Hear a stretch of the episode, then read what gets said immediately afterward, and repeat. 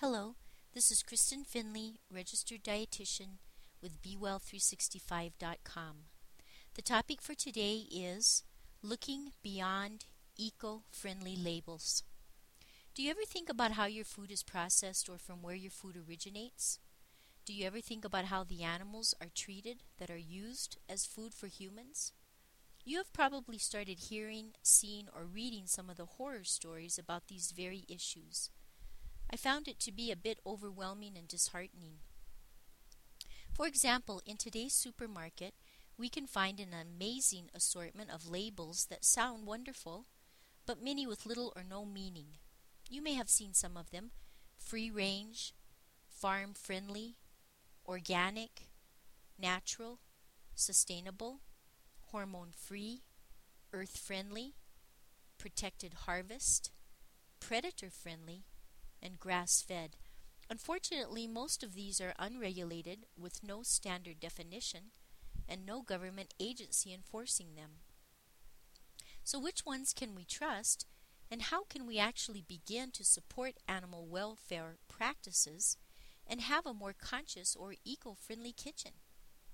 Being eco friendly means knowing where our food comes from and what we are doing to the environment to get it. Today's article will be restricted to animal foods like meat, poultry, and eggs. Sadly, most birds raised for eggs, namely chickens, are kept in severely restrictive cages, prohibiting much of their natural behavior, including spreading their wings. Most livestock live in overcrowded conditions and are fed primarily grain instead of grass.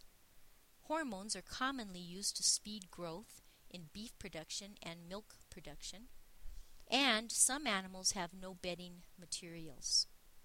As mentioned above, it is difficult to know what to believe. I found three labels that seem to be more credible than most for identifying better choices.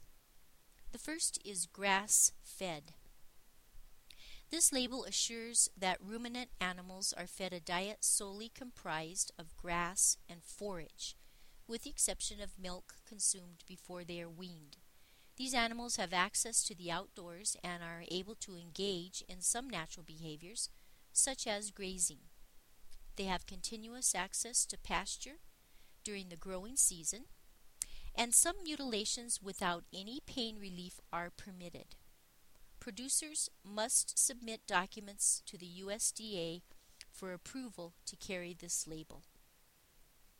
Another label that seems plausible is Animal Welfare Approved. Through a program of the Animal Welfare Institute, the animals have access to the outdoors and are able to engage in natural behavior. No cages or crates may be used to confine the animals, and growth hormones and subtherapeutic antibiotics are disallowed. Some surgical, surgical mutilations are prohibited.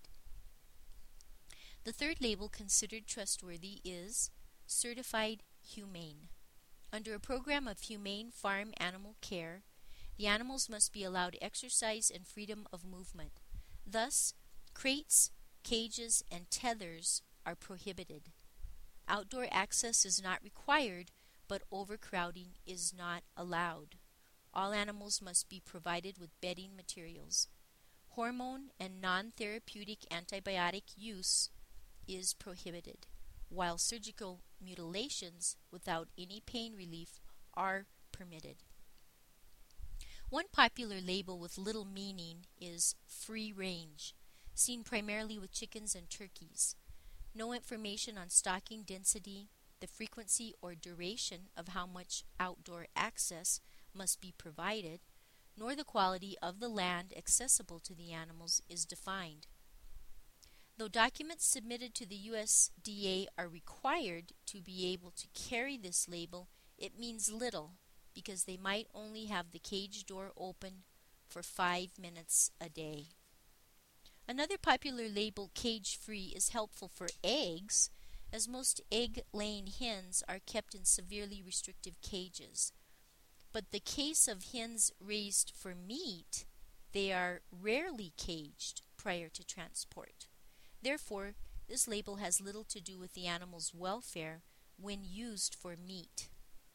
How to begin? Start with a little research and education. A helpful reference is Farming with the Wild by Dan Imhoff, I M H O F F, which has a section devoted to valid eco labels and what they mean. Another valuable reference that rates nearly all labels is the Consumer Union's Guide to Environmental Labels. Two websites I found engaging and useful are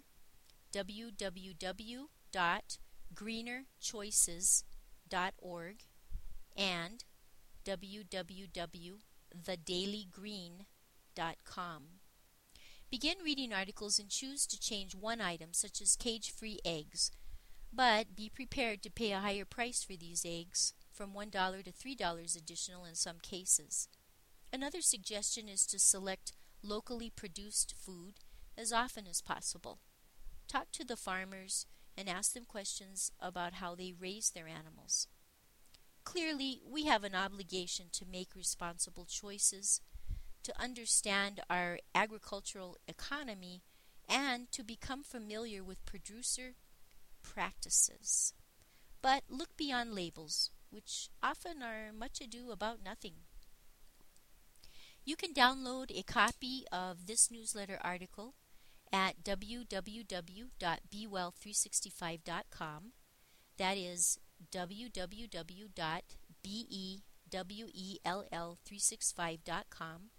Click on newsletter and scroll to Summer Newsletter 2012, Nutritionally Speaking. Thank you and have a wonderful day.